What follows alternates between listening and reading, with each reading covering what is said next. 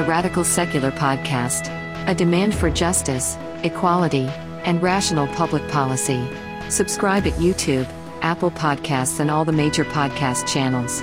Visit our website at theradicalsecular.com for articles, insights, and our complete library of episodes. Support us on Patreon and follow us on social media. Hello and welcome back to the Radical Secular Podcast. I'm Christoph Defoe. I'm Sean Profit. And I'm Joe Kipinti. We're joined today by my friend and fellow Georgetown Law alum, Nilou Khonsari. Nilou is the founder of Pangea Legal Services in San Francisco, where she and her colleagues focus on immigration rights.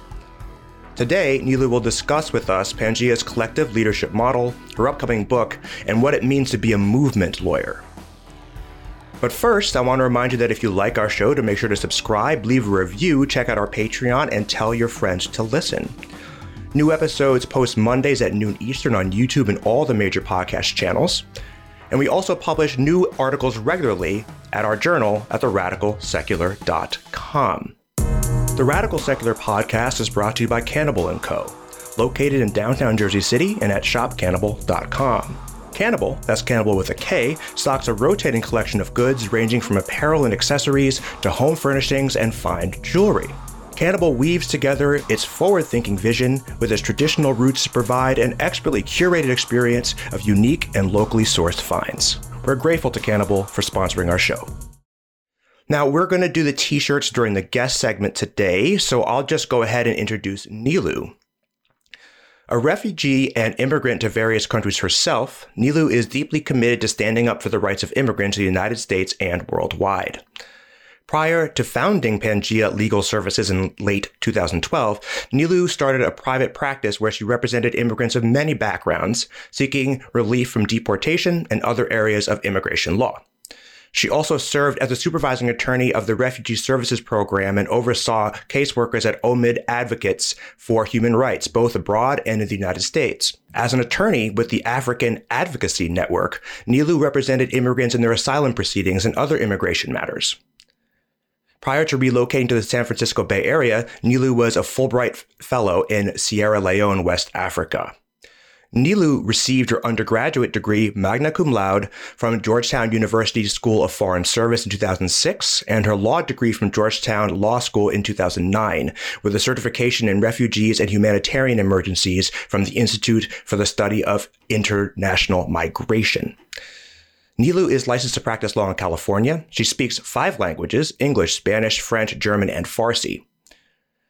Without further ado, the Radical Secular presents Nilou Khonsari.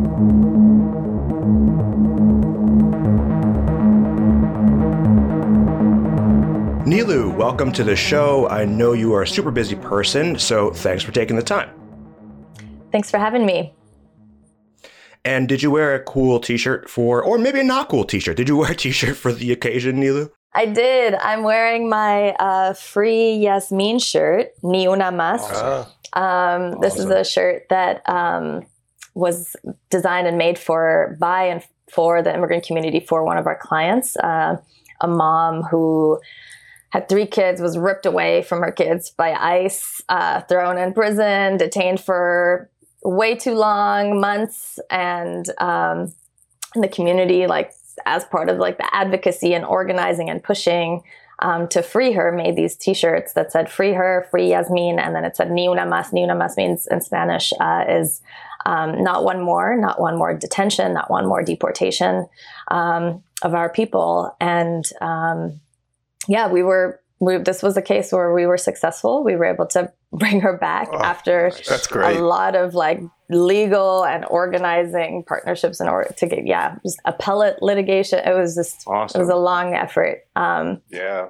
yeah Amazing, amazing. Um, I'm not surprised in some way that that's like the story that you have. I mean, you you really do a lot of really amazing work. Um, and uh, and so let's let's go uh, on to the next person. Who's up next, Joe? Hi.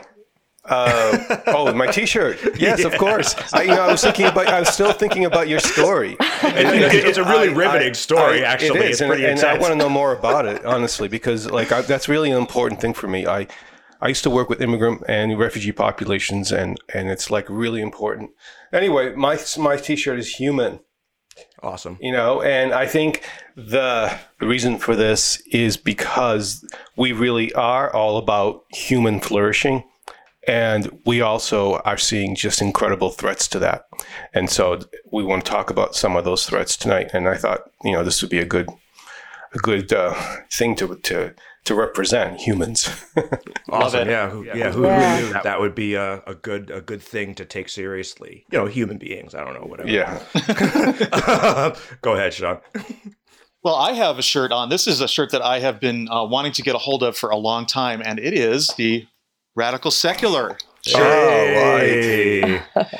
And I'd we have been focused on content and not on becoming a merch store, but we really do need to get our merch out there because uh, these, these are great. I mean, we, we have stickers, we have things you can get through Patreon. This is actually a sample from Patreon. Uh, we don't have these available yet, unfortunately, but that is something that we will definitely be working on. And uh, you might also notice that I have a bit different background here because I'm uh, I'm moving house, and so like I had to take down my normal studio where I shoot my green screen. So um, I am I am here and uh, uh, at a little bit less capacity than than, than normal and lighting and everything else like that. But uh, I'm I'm looking forward to the content of, of, of our show today. And and Nilou, hearing from you, I think this is going to be really interesting.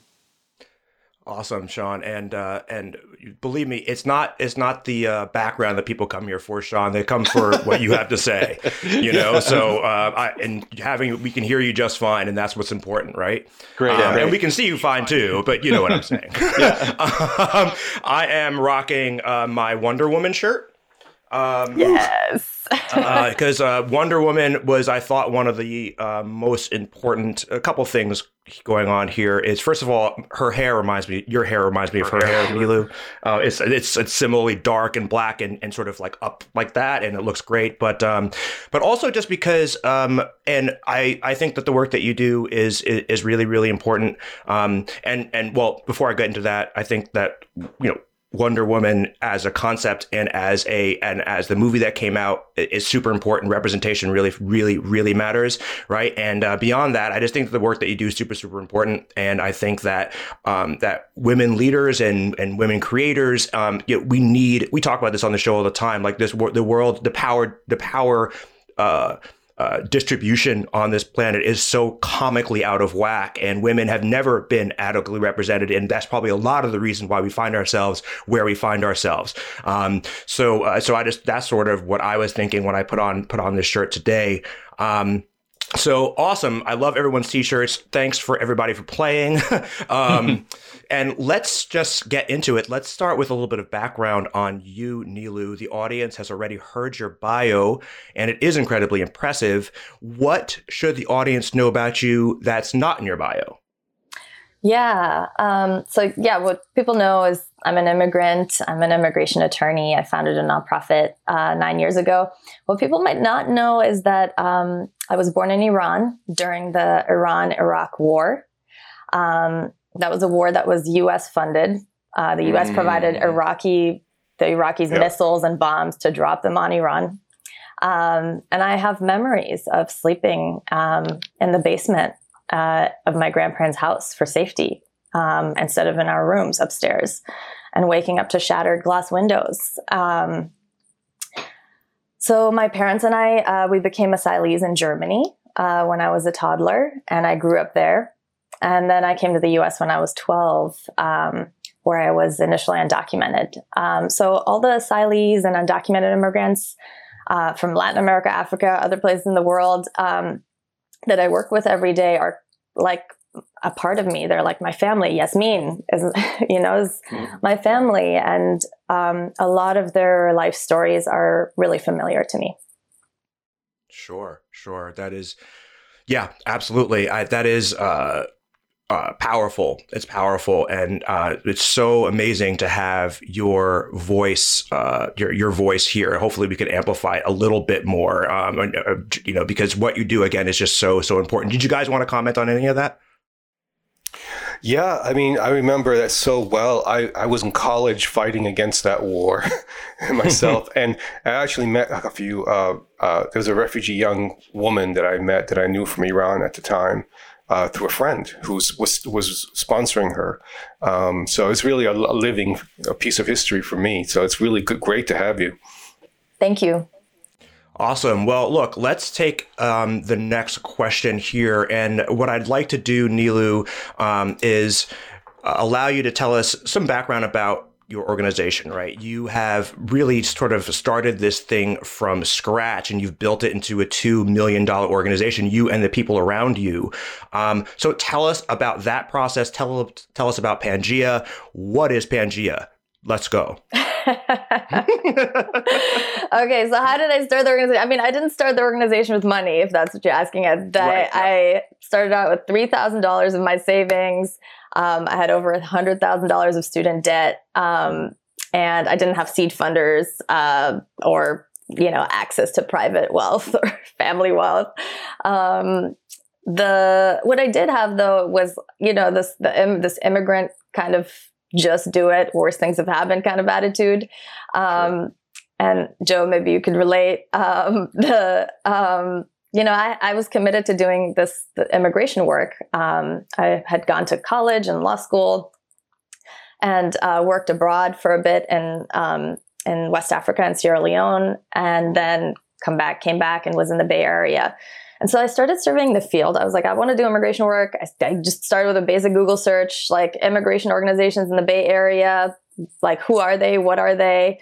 Who works there? Started like checking out like who do I know in these places? Reached out to people, talked to them, and I kind of did a did like you know a questionnaire, or like an informal survey of everyone that I spoke with, like who like who's doing what, what's missing, like what's what work is being done in the immigration field um, and kind of got a sense of what was happening and what was needed. And what I kept hearing over and over again was we need attorneys for people who have court hearings, who are going to immigration court, and who are in deportation proceedings. So people who are in court are in deportation proceedings. Um, some are detained, some are not detained. And so that's what I kept hearing like, oh, there's a lot of organizations, they do immigration, like green card application, citizenship, like the affirmative work, but no one's doing this like detained or this court work um, or very few are doing this work. Um, there's like really small quantities, small scales, private attorneys. So um, I linked up. I started. I took on a few pro bono cases, won them one after another, um, and there were asylum cases uh, in immigration court, and then um, the referrals started coming in, and uh, I started asking for low fees. And one of the nonprofit organizations that I was partnering with was like, we want to hire you, but we don't have funding for this. Like, why don't you just, you know, charge some fees and we'll, you know, we'll support you with materials, supplies, paralegal research, um, support, and um, please like help our community. Please represent these clients in court. So I did it, um, and I started doing this, and I like from that started this like low fee practice, and then um, I slowly, you know, transitioned that into Pangea uh, and transferred my low fee cases to Pangea, the organization that I registered. Um, and um, yeah, went from there. Um, wow. The I think yeah, I think the key to like getting from zero to where we are now, like which is like a two million dollar budget, is um, identifying this like huge need, like seeing that there was a real need for this kind of legal work, um, and then um, yeah, the the gap, like seeing that there's just not like it's not being filled. Like the need is really not being filled. Um, right. And um, and then doing it w- well. You know we did, i did the, do the work well. Yeah. and that, those are like the three magic pieces um, to sure. get us there. Yeah. And then but yeah go ahead. Oh no I, I was just going to ask you like what is what laws, right? That like what is your bread and butter, right? I mean, I'm a I'm an I'm a labor and employment lawyer, right? So it's the FLSA, right? It is the uh, it is um, uh, it is various laws that I'm now I'm, I'm brain farting on. But the but there's but there's a body of of substantive law, right? That that we that we work with every day. And there's and um, in the immigration space, what is that? Is is I mean, is there a common law that's developed? Is it more of a uh, it's it's or is it is it statute based? In, in which statutes are we talking about? We're talking term, broad terms. Broad terms. We're talking about um, case law. Um, we're talking about um, the Board of Immigration Appeals, which falls under the actually immigration. Mm. If we want to, I mean, I could I could turn this back on you. Like the three, the three, the three. What are the three branches of power? Three oh, branches wow. of power. We've got right, the right. legislative, the executive, the judicial. Executive the judicial. We work under right. all of them. We work in mm-hmm. all of mm-hmm. these branches. Um, and, uh, you know, under the executive is where the immigration court falls. Um, yes, that's also where the immigration appeals court, the board of immigration appeals falls. So it's, we're really practicing a lot under the executive branch, um, mm-hmm. and in this area. Um, and then, the, you know, Congress, um, is where, you know, where like asylum law, the, the Refugee Act um, is uh-huh. passed, uh-huh. okay, or gotcha. certain other like more permanent laws are passed. Um, and then um, the um, judicial, the courts, like we do also appeal our cases, like Yasmin's case, we um, we appeal to the um, the court, the federal court of appeals in San Francisco. Um, so I, we I practice there. So we kind of go across all three branches. And I wanted to make a comment about immigration because if you're not yeah, someone please. who has ever run afoul of the immigration system, as in tried to get a family member uh, from another country into the country, uh, you have no idea how absolutely agonizing and uh, terrible the system is. And the United States just really doesn't like letting people in. And I'm mm. wondering if you, I, I, don't know what, uh, obviously you deal with this every day. I d- only dealt with a, a, personal situation, but it dragged on for years and the person was ultimately not let in the country.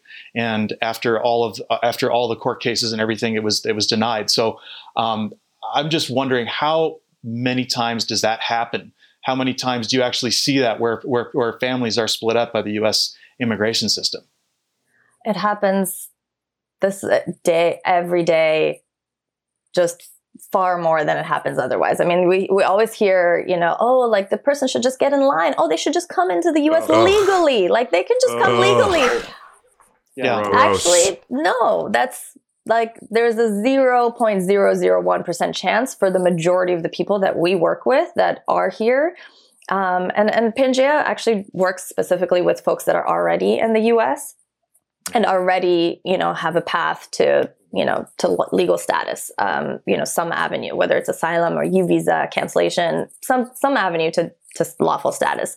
And there are many, but, um, but the, you know, the avenue to actually get in is slim to none, especially for people of color or, you know, for brown mm-hmm. immigrants, especially for immigrants mm-hmm. who have no access to wealth, have like not money to show in their bank accounts. Um, and yeah, and and then the deep the separation, the family separation, like what was about to happen to Yasmin. You know, she was torn apart from her kids, separated from them. Um, the like the fact that she got reunified is, um, you know, is possible, and it's the chances actually increase when there's legal representation, when there's community advocacy. But mm-hmm. when there isn't, chances are very low. Yeah. So if you if you don't mind me asking, there's like basically like three broad categories. We have people who are have, have documents, so green cards, and that are officially immigrants, and then there are the undocumented, and then we have the the refugee population. And I wonder, which one do you work with most, and which one do you find do you think is most challenging, like most having the most struggles right now? There, I don't know if we can play the oppression Olympics on this one, but um, we work with. it's yeah. like mm, I don't know. Um, the the I mean the yeah they're all being um, they're all struggling and being oppressed in different ways and target and attacked yeah. and targeted in different ways. The population that I work with the most is um, the undocumented population in the U.S.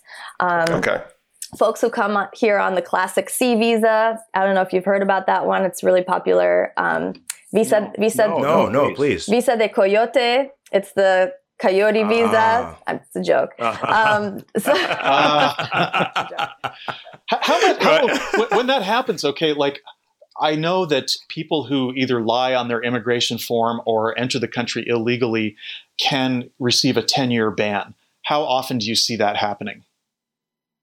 Um, that happens very often. People are removed or deported very quickly, especially folks from Mexico. There's there's like no time. Like I had a client once, um, or I've had many clients actually who you know who are picked up and then um, if they didn't get if they didn't have like an attorney or if they didn't like say they were afraid to go back and claimed fear and asylum, uh, then um, they're bussed back the same day.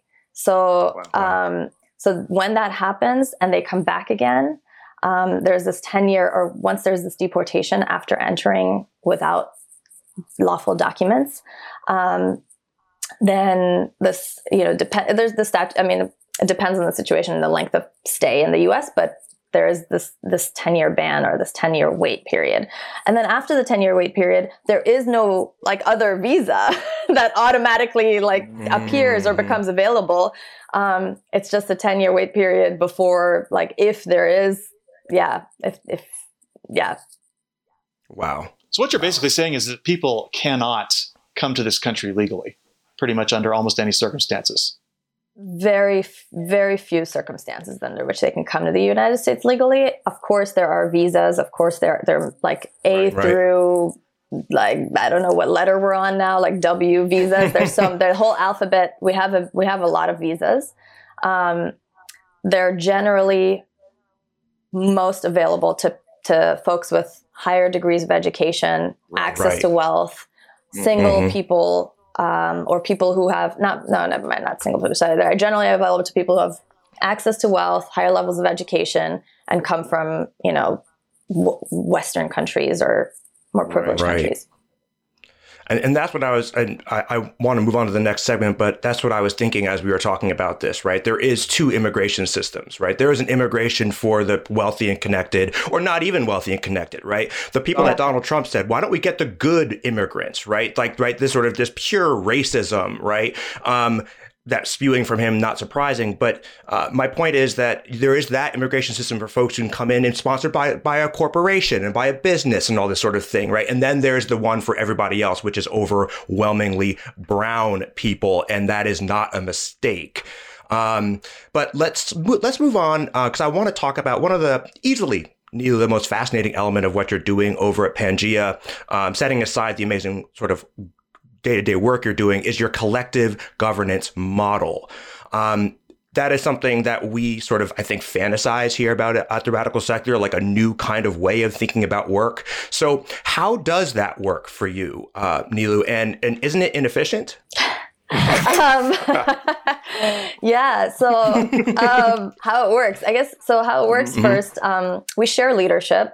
That means, and we diffuse our power. We have transparency. Um, so some examples of that are, um, you know, all decision making and executive authority is distributed in hubs, and we have eight different hubs. Um, a hub is like a leadership team, and mm-hmm. everyone in my organization is on a hub. We have 17 full time staff. Um, and all staff, another example is like all staff receive the same salary. We're at $70,000, um, regardless of educational attainment or your professional experience. Um, and then, um, you know, and some organizations that are also, you know, collectively governed um, and, and intentional about the salary stuff have tiers, but they have caps on their highest paid and their lowest paid. And so, you know, that's another way to sort of share and diffuse power. Mm-hmm. Um, mm-hmm. And then um, we another thing we do is um, new policies or big decisions for the organization um, are voted on by the full team. Um, and the other thing, um, one other example is uh, last year when we, uh, not last year, it was about two years ago, um, we removed the co executive director titles that my colleague Bianca uh, and I held, and we all became co-directors. So that reflects, you know, our collective and distributed power structure through our hubs, and um, that's just a, that's yeah, that's a few examples of how we practice this shared leadership, and it means that literally everyone is included in our in our processes. And everyone gets a voice. There's like the structure is super clear. Who's making the proposals and decisions is clear. Um, and we have like deep conversations around people's needs. And like from those conversations our relationships are stronger. And i think it's um, the most important thing is in this is that there's full buy-in on mm-hmm. policies and organizational decisions because people's voices are heard um, right. yeah and i think and so you know to your question of um, is it inefficient mm-hmm. um, I'm just poking fun, obviously, you know. But but I do, but I am interested to hear. Right, that would be a criticism somebody would say. It's like, well, if you have a CEO, the CEO gets a decision and makes a decision, and the company moves that way, right? Um, so so you know, I think that's so. How how do you solve for that, or is it just worth it? You know? Yeah. Um, well, is it worth it? Yes. Is it inefficient? is it inefficient sometimes?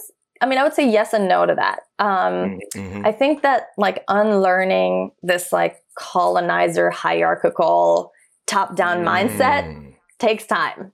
it takes a lot of energy to undo that and to build something new like from scratch with like few, you know, few allies or few examples or models to turn to. Um, there's, um, you know, there is that. But then at the, on the other hand, I think it's really efficient it's we it's been really efficient for us in the long run. Um, you know, in the nine years that I've been at Pangea, we've had um, like almost a hundred percent retention. Um, wow! Wow! this is really. Oh, I'm. I, apologize. I didn't mean to interrupt you, but I was uh, th- when you brought up the seventy thousand dollar figure. Um, this reminded me. I mean, you were if you've been doing this for nine years, then you were first. But there's a guy named Dan Price with a company called Gravity Payments, and he did the same thing where he yeah. put everybody on a seventy thousand dollar salary from the top to the bottom, and he said it cut his turnover in half. Yeah. yeah. Yeah, I, I actually just learned about gravity payments. That's awesome. Um, if you know of other, if you know of other organizations or groups, um, I would love to learn or uh, connect with them. Um, yeah, I'm like deep in the research and, and seeking out folks. I, I, I do wonder, a, in a way, because it was like um, if you think about the lowest paid person getting 70, that's great. But for people at the CEO level or somebody like yourself, maybe you have student loans or other things that are, you know, very, it might be difficult to to to make it in some places on 70k. What what do you say about that?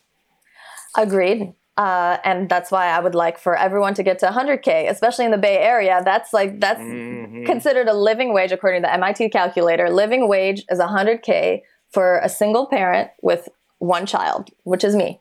so wow. um, yeah. that's what I would like. And that's what I'd like for everyone. Um, and at the same time, I don't, um, uh, you know, we have we, at Pangea, we have salary conversations every year across the staff. And we talk really transparently and openly about what, um, yeah, how this, how this amount feels to us and, um, and how, like how, what we need. And through these mm. conversations, I've learned really interesting things about my colleagues. Like debt isn't the only thing. Like my, my having student debt that's being repaid by my university and that it's on a forgiveness plan is like maybe not as much as a burden or equal a burden as somebody else's like you know debt one of my you know some another colleague may have uh, medical debt for a parent mm. because their parent is undocumented and that's mm. um, that's like that's a huge a much bigger burden that's unsupported by any system or structure um, and then you know the other thing is that with um, with these tiers like when we do go into these tiers um, well, you know, I'll, I'll leave it. Um, I have I have a lot of thoughts on this, but there's another question on this that Christoph you had um, on this.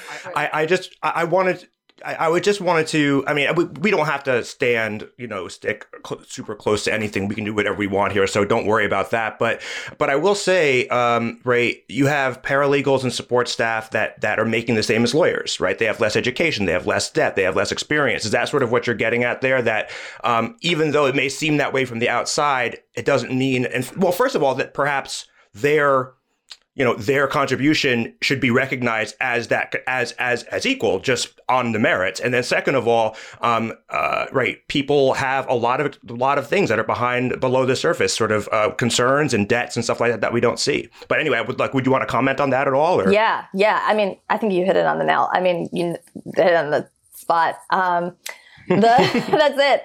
But yeah so i think so there's a few things that come to mind actually. There's on on what you just said um, Christoph, the um, the the merits, like merits is a whole like whole other thing. Like the way that we've defined mm. merits in the U.S. and in most places is is real is really like enforcing oppressive systems and this like colonizer mindset. Um, merits yeah. like oh like if you're a lawyer okay you've had to you have had to have gone to college and law school and you know pass the pass this exam and most people who end up there are white um, many end up you know many are are men or many are you know members of um, more privileged groups and mm-hmm. um, if you considered merits like there's actually one organ- organization in oregon that um, did this equitable merits like revamp in their organization, and they um, they assess merits based on experience, like experience being BIPOC, experience mm-hmm. with like mm. incarceration, experience being LGBTQ. Um, they valued those things and they tiered their salaries based on that. So the highest paid people ended up being BIPOC, LGBTQ, and like women, um, right, and right. the lowest people ended up being white males. And um, that's you know there's there are different ways to look at marriage that's one thing mm-hmm. and then mm-hmm. um, one thing that i've seen like in organizations that are well intentioned that do have salary scales and i think salary scales are good there are different ways to to implement salary scales that are actually more fair and less disparate um, and less extreme sure. um, but you know organizations that are well intentioned and want to be horizontal have tried scales based on seniority, like what you were saying, Sean. Um, you know, oh, like if you're a CEO or you're a founder, or you've worked at an organization nine years, maybe like you should be paid more. Well, what happens in a lot of organizations when you know that do that um, is the lowest paid people end up being BIPOC women, non-binary, right. like people who are like generally, yeah, all generally paid less in all structures, and so looking at looking at these structures, um, it's it's yeah, it's a lot of work and um, yeah, and there's and just to reiterate, there is like there's unrecognized debt, you know, like the medical debt I sure, mentioned, sure. and there's unrecognized mm-hmm. labor, emotional labor, not just like the physical mm-hmm. labor that staff do. Mm-hmm. There's there's a lot of things that are um, unsaid and unseen, and um, we we are looking to break from that. Yeah. yeah. Go ahead, you, Joe. Go ahead. I just want to talk about the upside a little bit because I think the whole governance thing, uh, the efficiency needs, uh, is really, I have a great anecdote for that. Just I'll do it real quick. When I lived in Argentina and in, in uh, working with indigenous uh, folks, they had, this, this community was in crisis. Everyone was fighting. And the NGO that was working with them was just uh, beside themselves. They didn't know what the hell was going on because they typically weren't this way. And it turns out what they did was that they used to have consensus meetings. So the community would go in and they would take three days to make decisions, which was considered highly inefficient. So the well meaning NGO introduced democracy, right? And it just totally messed them up. Uh, it, because you know, honestly, when you have consensus and it does take time, what it does, it creates community. It creates everyone feels like they've had a say and have to share a stake in the decision.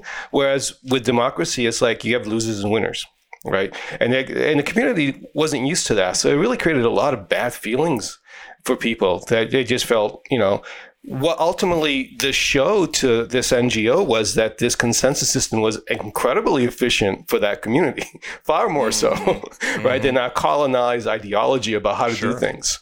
So, so I mean, point, I think I think that's wonderful to hear that there are actually models going on in our society because consensus is challenging for us because we are colonized uh, intellectually mm. and ideologically and emotionally, and we don't understand how to do it. But it's wonderful to hear that it's being done and it's succeeding. That's great.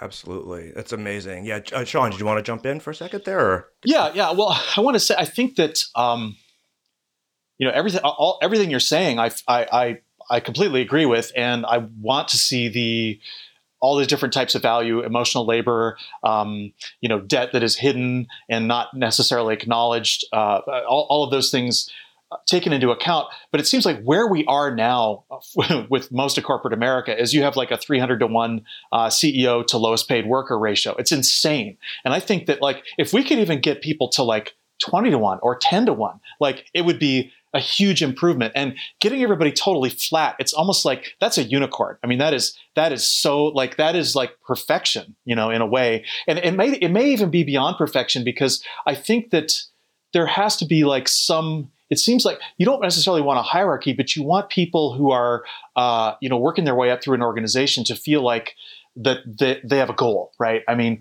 aside from the, I mean, obviously the goal is the success of the organization, but but they might have a, a I think everybody has personal goals too, and so I'm wondering just what you, you know, how you see that. Can, can there be a scale that's that's fair, that really works, that's not completely flat? Yes, absolutely. That's I completely agree with that. Like bring it, shrinking the gap is great. That's, and it doesn't, I'm not saying at all that the flat, the complete flat is the ultimate goal for everyone in every institution. And uh, it, it, to, in terms of what you're saying about like, you know, build, working your way up to like a level, um, I think that's that's like that's what we're used to. You know, like people are used to climbing the ladder um, mm-hmm. up to the management level, to the top. And the way like the way I see Pangea, like our organization is more like a jungle gym. you know, you can you can go mm-hmm. like climb here a little bit and then go try out the swings and try out the you know you can, it's it's really agile and um, uh, really fulfilling. I think for everyone that's involved and in, in the organization. Um, Great, yeah, great point. I, you know what I was thinking, and uh, just to to talk a little bit about what you were just saying, Sean, and what you just said, Nilou, is um, right. Talk about we talked a lot. We've talked a lot about colonizing of of the mind, right? The sort of cult, the, the colonial perspective, and and maybe that that that we are we've been conditioned to want to drive up towards something um, because our culture has been that way oh, for absolutely. so so long, right? So yeah, I'm not absolutely. saying that there's no there's no ind- independent like drive that we each have, but like that concept of I want to work my way through an organization is itself a, a, a, colonizer mindset, right? So I think that like, and again, I agree that, and I love that you are um, I I am I I do not like dogma, so I'm really I really hear it's really great to hear you Nilou be like, yeah, well, this is what works for us, right? And it'd be better, and let's shrink that gap. And you talked also about different tier systems that you've seen that have been that that actually makes some sense. Um, I think what we can all agree on though is that the system that we have right now, 300 to one, um, uh, right? The uh, this sort of you go walk, you basically walk into like a fascist dictatorship every time you go to work, right? Oh, it's someone can just someone someone can just fuck with you for just because they just they have the power, right? And we know how how power corrupts. Um, so um, I, and here is sort of a um, uh, uh I, a uh, joke, but when when did you become such a communist? Is the question. When was the point at which you said to yourself, you know what, I don't like the old hierarchy anymore stuff anymore, and I want to become a communist? But in all seriousness, though, like, were you did you always did you always feel this way about this? Because it, it, sounds like you came. This was sort of like a journey for you. Um, is this something you would always would have advocated for? Um, well, I I am the child of revolutionaries. Um, mm. I'm the child of revolutionaries who helped topple the oppressive monarchy in Iran. Um, right. mm. And I'm also a product of colonization and US imperialism, like I was describing before. You know, the mm. US mm-hmm. and England overthrew Iran's democratically elected leader back in the 50s and installed a dictator, the king. Um, sure. Yep. And dictatorship and patriarchy was, you know, ingrained in me since the seed. So I definitely have had those tendencies. And I even, even though I've had these values, I developed these values in college. Um, I definitely perpetuated a lot of that, like this like hierarchical, like top down mindset. And I definitely have made colleagues feel unseen, unheard, unvalued. And some of the pain, most painful moments at Pangea, um, yeah, were like the result of that, result of me doing those things. Mm-hmm. And they've also been like my greatest learning moments that like mm-hmm. led to my growth. And um, yeah, I share a lot more about that um, in my in my book that's going to be out in 2022 uh, and later this year. Um, but um, but yeah, when did I become? When did I develop this like these ideas? I developed these ideas um, when I studied abroad in Argentina, and it's funny that you mentioned Argentina, Joe. Um, I where were, where were you? In Buenos Aires, um, in the Ah, capital. okay. Yeah, I studied abroad Yeah. there, and I was kind of blown away um, by what I saw firsthand. Um, and what I Amazing country. it's amazing. And the like Yeah. specifically what I saw was the worker co-ops. Um, Yes. Mm. I was there in 2004, and the they're just Argentina had just come out of a huge economic crisis. Um, the and back in 2000 2001, the the the peso, the the money had been devalued. All these foreign investors, which most of the fab fa- uh, factories and industries in Argentina were foreign owned. All these foreign investors fled. They just packed up and went back to like Italy, Europe, wherever they were coming from. Um, and these factories and these businesses were left in empty shells. And workers, people were unemployed. They were like, you know, totally desperate. They didn't know what to do. Banks had shut down. Their money was worthless. Like, so mm. these workers went and they like, they literally physically like broke down the chained up factory doors, um, went in and restarted these factories.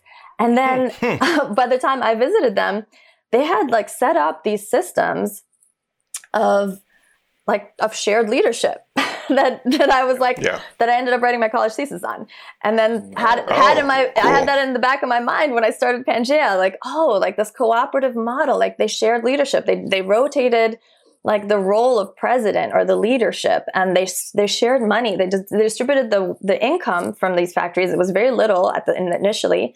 But they distributed based on people's needs. They were like, "Oh, you have more children, so you get a little extra pay this month. You have like a health issue in your family, like you get extra, you know, extra salary this month or this week." and um, they um, they it wasn't just one or two factories. There were over three hundred recuperative Wow. factories in Buenos Aires, in the greater Buenos Wow, Aires wow. area, that um, that did this, and they sup- they ended up supporting each other over the years. Like one of them was like doing not so well economically, the other one would bail them out a little bit. They they created this amazing network, and when I saw this, it was you know you you asked you know like have, have I always had these values? I was like, no, because I was ingrained with like this like dictatorial, like patriarch, like you know that was kind of the top down, like teacher student, like parent child top. You know that was what I was used to, and Right. Right. but then I, I saw like for the first time these workers like in circles, and I was like, wow, this is the most humane like form of relationship structure I've seen. this is amazing. It's really interesting because uh, when when Christoph uh, like he he made this joke, like I'm thinking to myself, you know, are you now or have you ever been a communist? It's that whole uh, you know Red Scare, uh, uh, you know, 1950s blacklisting thing, you know, and and it really really kind of pointed out to me because when I heard you hear that word communist and and, and everybody just freaks out, right? I mean, you you literally freak out, and and even thinking about this idea of a a workers collective, you know, where you might get a little more just because you needed it. You know, it's so foreign to the American mindset, and I think it's something that we really have to to think about and look into. Like, why is it that we are so against this? What is it about having everyone have mm-hmm. enough and everyone being taken care of that is Oh. that is so host that it just generates such hostility? And I'm wondering if you have any insight about that. that's, a, that's a big question. um, the insight on the hostility. Yeah, I mean, did did you all watch the movie Don't Look Up? Uh, Of course yeah. we did. We did a we whole sure show on it. did. We did a whole show on it, actually. Oh, that's right. Actually, I saw that. Yeah, I didn't watch it, but I saw it. Yeah. so right, right, right. So in in the movie Don't Look Up, I think there's this great line um, of like you know where, where the the kid, the son, um, the president's son, is saying, "We need you, the working class, um, to help us, the cool rich, to fight them." And them is Yes. like the resistance, Yes. the resistance, the commies, like anybody who's questioning. That was, I mean, I think that's like that's my insight to your question. I think that like summarizes it. That is that Yeah. that is so perfect, so perfect. That and, and and you know I think what we're talking about here too, which I think is really interesting, is how we and I, I this is what I keep coming back to as we talk here is that is how we are col- colonized from the inside, right? That we don't even realize that we are that we are operating under these these ideas that seem like they are um they're givens, right? Like this is the way it always is, right? That's just a given. That's sort of what you're talking about, Sean, right? And, and, Yeah. and it's natural, right? Yeah. And and and I what I respect about what you've done and what I think that and I think that's a challenge that we all face. Those of us who I think we, we think who are progressive and we care about this stuff and we care about moving forward is that willingness to continue to ask ourselves those questions, right? What is what am I assuming about the world right now, right? That is in line with that an ideology that I don't actually agree with. Um, and what am I what am I assuming as givens? And I think that's a real challenge. I think that is sort of the challenge, especially those of us who who you know we get up and we do what we can for social justice, right? We, we do what we play our little part in the act. You know um, that it, it's. I think it's important that we keep asking ourselves those questions. Um, and so I think that it's really cool that you have and. I want to. Does anybody else want to sort of comment um, any more on that? It sh- looks like Joe, you might have something to say. Yeah, I, I do. I think there's we. It's not just about ideology. I mean, ideology is a big part of it, but I mean, there's been a strategy and tactics of absolutely undermining any efforts around the world to have that cooperative shared model. But the United States mm, primarily, but also other countries, where I mean, even even Iran, where after the revolution, they for the first couple of years before the Ayatollahs consolidated power, there's a lot of experimentation there about social cooperatives, uh, Soviets, and all that. And it happens everywhere, but it's always the hierarchies come in and they squash it. It's not just that pe- it just falls apart on its own. And that's been the history for the last 150 years. A constant assault on any you know regular people's efforts to try to live a shared cooperative life it's been it's been a constant assault Totally. and But- and and it really that's something we're going to keep in mind.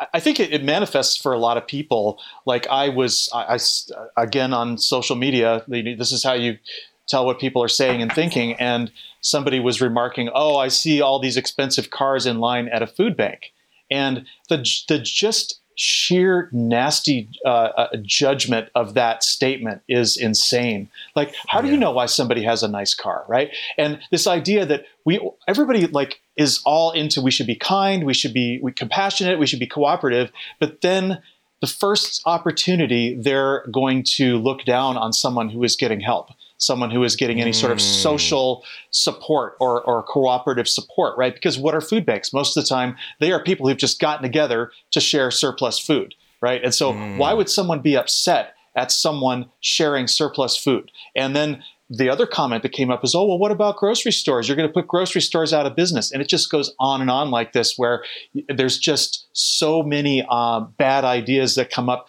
naturally in the population um, against any sort of equality or justice. Yeah, yeah. I that's you know. Uh, really great point, Sean. Really, really great point. And I think um, it's it's important, right? People always say you hear this a lot uh, in in the social media growing up too. Is right. You know, socialism doesn't work, right? It just makes people X, it makes people Y, or communism doesn't work. You see, it's failed. Capitalism capitalism uh, works, but it's like no, but uh, capitalism works the best and all that. But what ends up happening though is that, like you saying, Joe, and what you everyone's saying here is that it's not like they actually had to get a full chance to show themselves, right? They're immediately never. like just stormed down. by. Uh, it could be the CIA for Christ's sake, right? And oftentimes it is the CIA, right? Yeah. So my point is that like, and and and just neoliberalism in general, right? Uh, So you have these. Uh, so we. There, there really is rarely is there a a really pure opportunity to experiment in that way. Um, so I, I want to move on now to uh, another uh, topic here. Um, I just let us know a little bit of the work you're doing over at Pangea. So uh, I know you call yourselves uh, movement lawyers, which I think is fucking rad. So what does that mean, though? Tell us about that. Yeah. Um, sort of along this the same theme uh, this, this Mhm, hi- of hierarchy, lawyers Mhm, um, often like to be, you know, sort of at the center or above, you know, telling clients top down, you know, I'm the authority.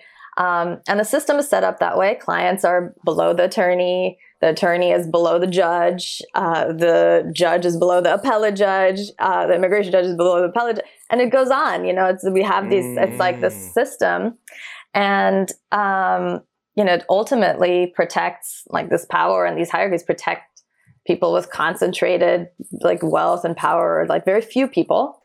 Um, and a movement lawyer kind of sees through that. Um, and we don't view ourselves above the client or below the judges. Um, we kind of, you know, see the power in the masses and in the collective and in the possibility that we could have a system that's not rigged and set us stacked mm. against against us and our our community.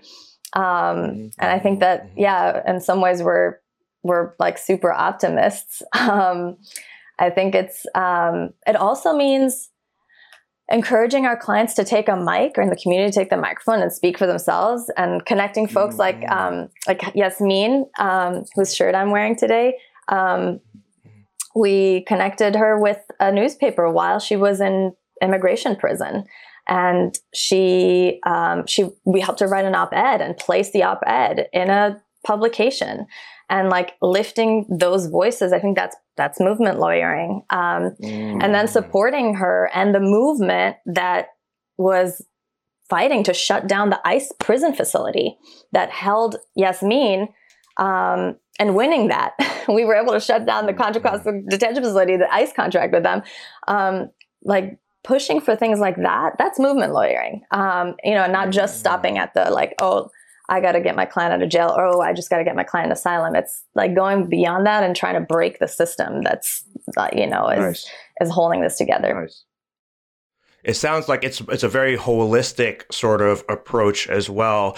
Are you so when you're how does it work with an ind, with an individual? Let's say you have a client um, uh, how is that your client, your relationship with that particular, or, or a case particularly, particularly asylum case, let's say, how does your relationship with the client uh, differ, or and and your and the other, um, I guess what I'm thinking, what is what does collective governance look like in terms of a, a, a client lawyer relationship? Is there multiple lawyers? How do you how do you approach that?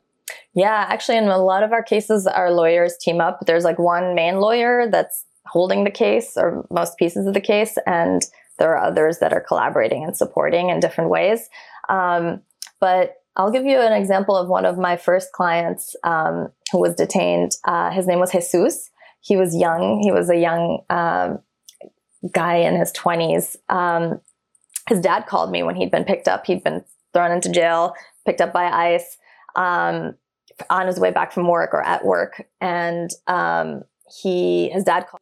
Those lazy immigrants, right? Oh my God! It's he literally he was on his way home from work. Astounding! What? It's, I, it's astonishing. Sorry, I'm just. I know. That shit just pisses me off. I know. Oh. On his way, from, and not oh. only like not not just any job, but this kid. I mean, he had from like he'd been he'd come here to the U.S. when he'd been brought here when he was like four years old. Had gone to school here. Was the only kid in his family to graduate high school. Everybody else around him had like not made it, and he just like one day made up his mind and went to night school. Like got a teacher to help him and graduated. Was the first in the family to graduate then got this job at this sheet metal factory and got promotion after promotion because he was amazing and like his employer loved him and he just like he did some really complex he showed me some of the like complex math and like online the tech stuff he did with this sheet metal and um, hmm. that's yeah, that's what he was doing, and yeah, exactly. uh, and ICE came to pick him up to deport him, and based on what? Based on an old deportation order that he'd gotten when he was nine, because um, wow. because he had a bad lawyer. That bad lawyer had been disbarred. Mm. He had already been wow, disbarred, wow. and that like had messed up the case.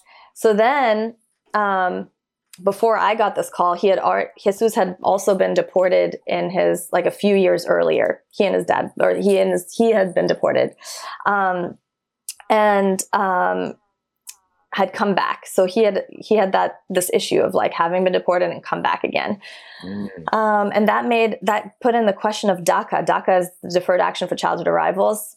President Obama just announced DACA. This this was a few months after he announced it, and ICE was saying, nope, like Jesus can't get DACA because he's been deported and he was out of the country during the period that he needs to be here. Um, and so it was just so unfair. It was so unfair. That's but that's just a little context. So Jesus, um, Jesus's dad called me and said, "My kid's in jail. Can you help him?" I drove down. I stopped the deportation. I entered my uh, appearance, but then it was not the legal work that or the legal arguments that I made that got Jesus out. It was the community advocacy. Mm. It was the the DACA activists, the dream activists, the youth and like every single one of the like 50 plus people that came out to the rallies, the over 5,000 people that started this signature, this petition um, that went around to congressional reps and senators around the country, and the calls that were made to rep- legislators, um, and the calls that ultimately were made to ICE to release Jesus. That's what got him out. And um, you know, at um, uh, the last the day that he was getting out, he called me and he was like, "Nilou, they're telling me to pack my bags. I'm getting out. Is this real?" And he was like, "It better be real. Oh, it better be real because I just got top bunk." like, I, like I'm not I'm not giving up my top That's... bunk.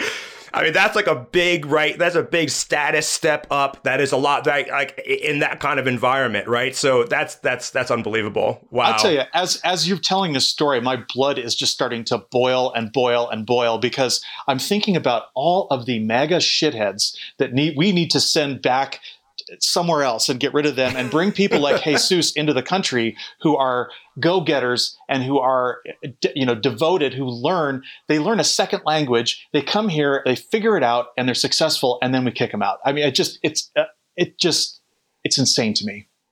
It's so insane. So insane. Joe do you have a i'm sorry go ahead neil yeah, but I mean, the community had power in this one. The community fought mm. for that, and that's what, yeah, that's what um, that's what really held him here and that's what allowed us to actually then get him DACA. It was it was all this advocacy that then allowed I and yeah, I have to say the the the motion that I submitted to the court to reopen his case was built basically on all of this advocacy. There was very little law. Mm-hmm. there was discretion. Wow. there was discretion that was exercised. You know, it was uh, wow. it was extra legal. Yeah. That's amazing. And so, if I could just follow that up quickly, um, so is that kind of advocacy part of like every case, right? I mean, or is that use is that sort of is that sort of your modus operandi, or that is for certain cases that that might work? Maybe if you don't have the law on your side.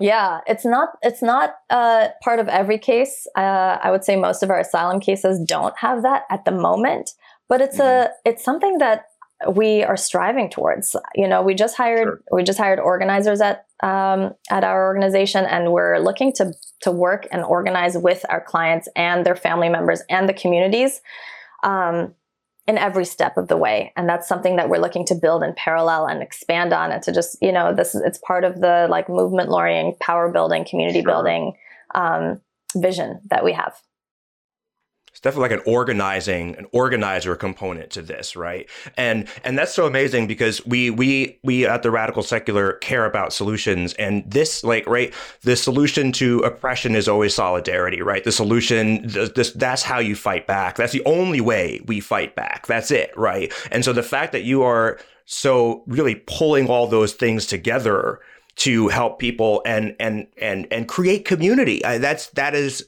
that is really, really phenomenal. Um, Joe, did you want to say something? I feel like I cut you off.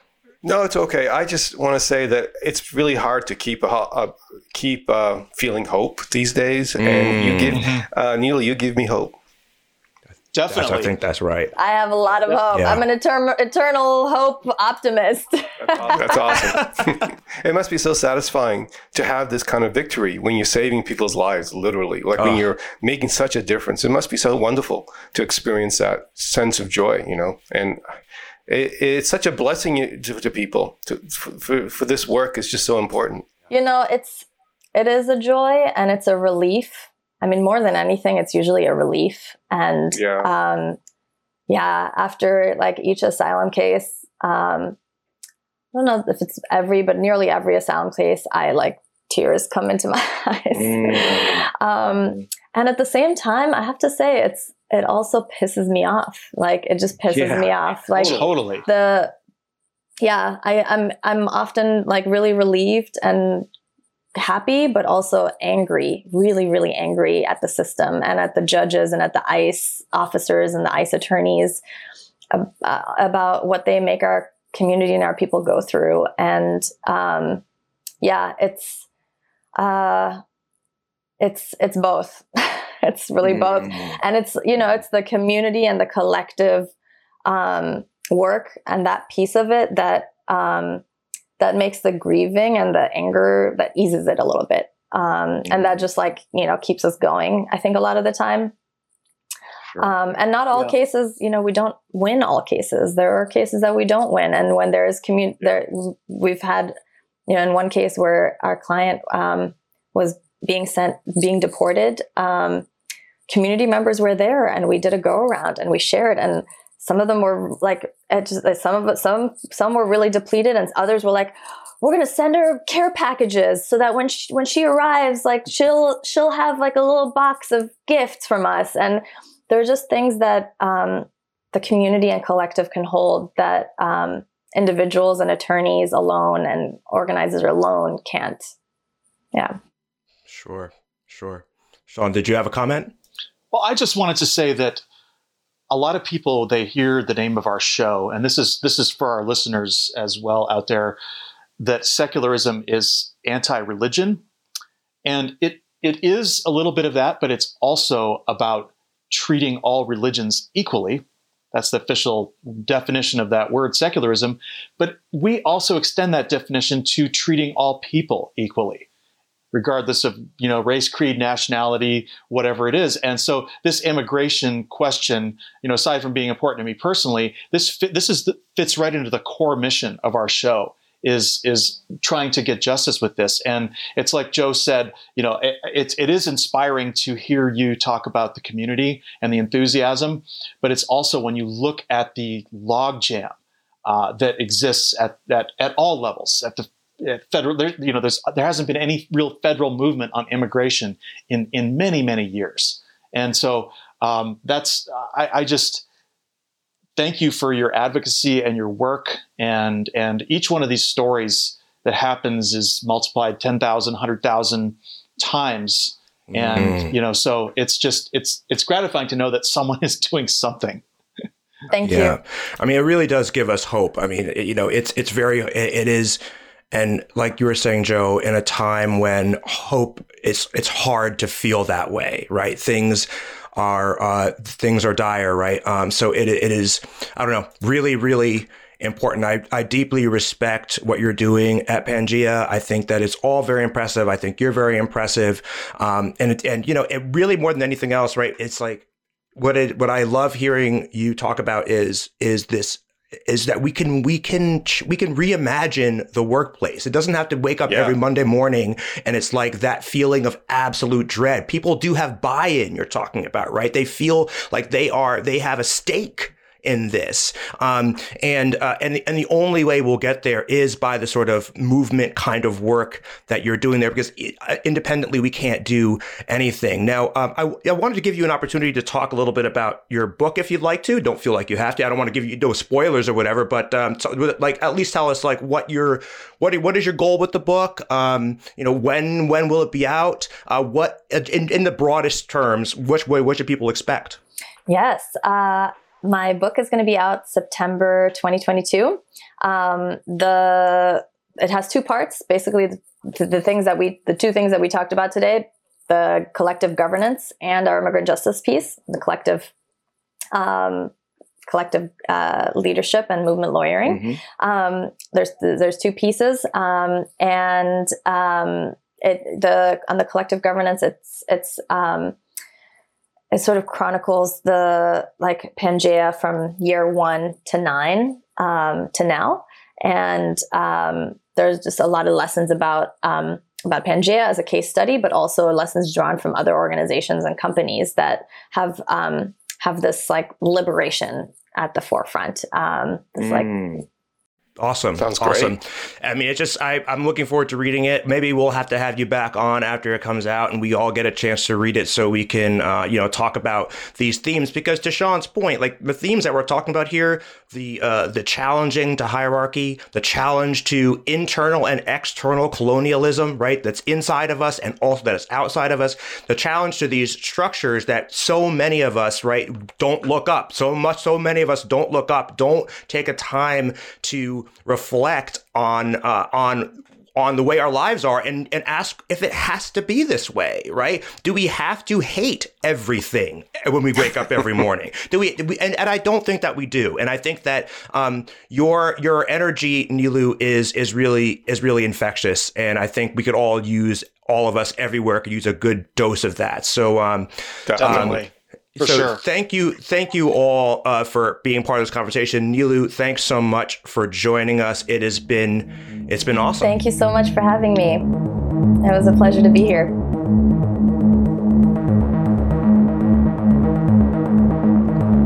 I don't know what you guys think, but I think Nilou is seriously kick ass. She was super impressive in law school. She's super impressive now. And I really enjoyed speaking with her. Um, it was hopeful. Do you, either of you guys have any uh, final thoughts? Absolutely. I mean, I, I, you know, I think I said it all pretty much in the interview, but I just, I can't reiterate enough how much we need people like her at every level because Mm. what, what gets started in terms of bad policy at the federal or state level ends up getting adjudicated in the courts. And sometimes that's the last stop for mitigating some of these terrible, terrible policies that we deal with. And, and make no mistake, I mean, the United States of America is suffering grievously from not allowing more free immigration. Mm. We we would be able to bring a lot of people, a lot more people under the tax base. We would be able to a lot of this top talent, like Jesus, who you know, fortunately was not deported. There are there are tons of stories like this of of people who have dedicated their lives to becoming uh, a hardworking American citizen, and they just can't get there. And so this to me is it's it's one of the top issues facing our nation among, among the like hundred that we have to deal with. But but for real, I mean this is this is serious and it's affecting people's lives every day. Millions of people are living in fear of deportation.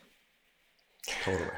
Absolutely. I totally agree with that. And I also would say that the aspects of her collaborative and shared hmm. workspace is also a really critical aspect of all this because I think we do need new models. I don't think we're going to make it without them. I think this that that this very hyper competitive, top down hierarchical way of organizing society is spent. I think we're in trouble, and I think we need new models. And that doesn't matter what you call it. You can call it socialism. You can call it whatever the fuck you want. it's not about an ism. It's about mm. you know having a better way of managing our society, our relationships, and everything. And it's there are possibilities. There are models that we can look at, and we need to open our minds to them.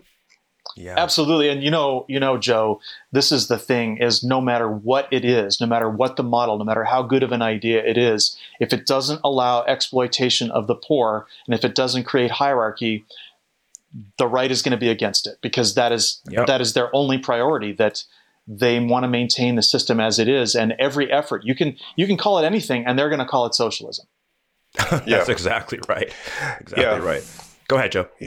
And it's it's insidious. I mean, it's it, they're against it on overtly, publicly, and they'll speak bad against it. But the whole friggin' structure is organized to stop that kind of thing. Like f- right from our law. Why don't we have worker cooperatives? We could in a capitalist system. Like you could have co- cooperative companies mm-hmm. working in a capitalist system.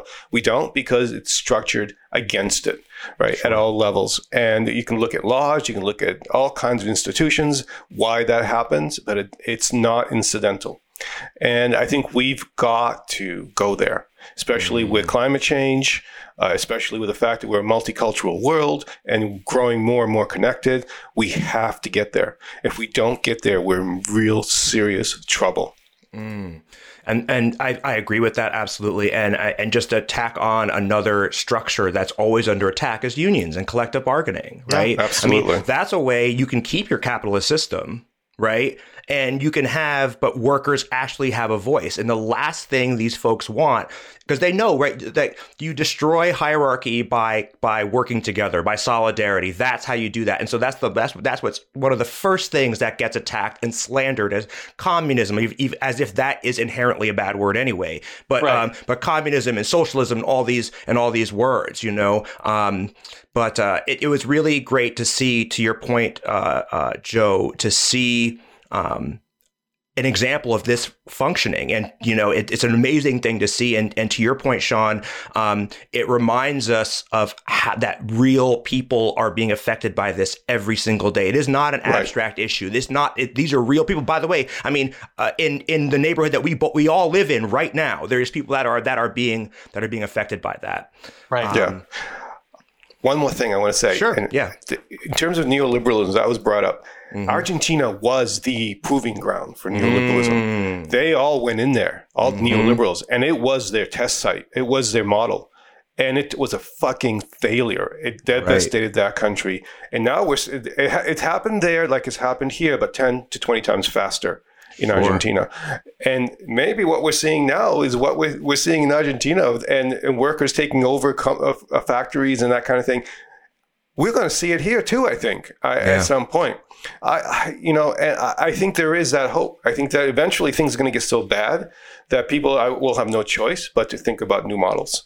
Uh, Listen, I just, you know, even the founders of capitalism, you know, they're the, the, the intellectual founders like Adam Smith and and mm-hmm. uh, Friedrich Hayek they were in favor of certain amount of workers' rights. They totally. were in favor Absolutely. of of you know some kind of health care, some kind. Of, I mean, you can look this up. And neoliberals, modern neoliberalism, it it, it kills everything it touches, and it doesn't even hew to its own intellectual roots. That's an important point Very there, true. Sean. It's not even honest about about it's about itself, right? It, like it can't even actually follow through on the uh, on the ideology it espouses, uh, right. which is because really at the end of the day, and we say this about conservatism more generally, that it's just a smokescreen for I want to dominate you, right? It. It's just a nice way of saying I don't want to have to run. I think that I should have more things than you, yep. right? And I'm prepared to do whatever it takes to get there. And so that's like the entire intel- intellectual uh, sort of exercise of conservatism right. and neoliberalism. That's all it is. And That's I'm all gonna, it is. I'm going to skim the profits off the poor. I'm going to take from the poor, give to the exactly. rich. I'm going yep. to put my pollution into the environment and yep. not pay for it. It's all of those things, and that that that is what it's become, and that is why uh, it's incompatible with democracy. Because people, you know, if you have majority yeah. rule, people won't stand for that. Right, and, right, that's right. And in fact, th- this is why I'm going to say, uh, like, I don't know if you know David Harvey. He's a, a Marxist geographer scholar. Mm. Um, he's saying the neoliberalism is spent, and he's absolutely right. Neoliberalism mm. has led to basically an authoritarian fascist moment. That's right. And I think even neoliberalism has is going to peter out because we are in a new phase now, and we've talked about this in the show. Mm. But we really got to think about that the damage that that neoliberal, neoliberalism caused is now morphing into something new. Yeah, terrifying. And we've the, the gun is becoming overt. The gun, the gun to the head of the people. You know, mm, previously right. it was just you might lose your job. Now it's like, you know, if you stand up for your rights at all, we're going to arrest you or shoot you. Right. Yeah. Which is not neoliberalism. Neoliberalism is basically a hegemonic system sure. where you, you control through nonviolent means, mm-hmm. right? Mm-hmm. Um, and that and that's a key difference as well an important difference, an important difference. And so, thank you both guys for being part of this conversation, um, and uh, and thank you all to our uh, to our listeners and to our watchers. We love you, we appreciate you, um, and remember that if you like our show, to make sure to subscribe, leave a review, check out our Patreon, and tell your friends to listen. New episodes post Mondays at noon Eastern on YouTube and all the major podcast channels. We also publish new articles regularly in our journal at theradicalsecular.com. I'm Christoph Defoe. Thank you for being here, and remember, wherever you are, you can be radically secular.